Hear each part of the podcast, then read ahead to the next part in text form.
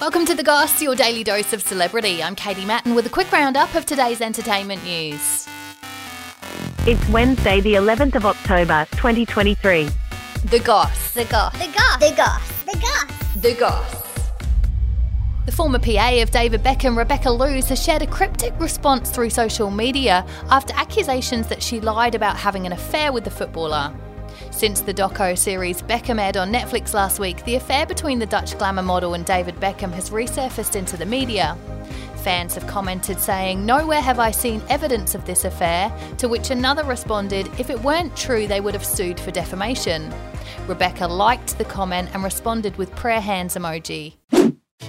Real Housewives of Beverly Hills husband Mauricio Umansky was seen out having dinner with Sopranos actress and real estate agent Leslie Bega last week. The two had dinner to celebrate his Dancing with the Stars performance amidst his separation with Real Housewives of Beverly Hills star Kyle Richards. The couple have been separated for the past three months, and things don't look good for a reconciliation, with her continuously being spotted with lesbian lover and country singer Morgan Wade. And nearly 20 years after Mean Girls came out, the girls are back together for the reunion. Three of the cast members, Lindsay Lohan, Amanda Seyfried, and Lacey Chabert, were seen filming a commercial project together in LA last week.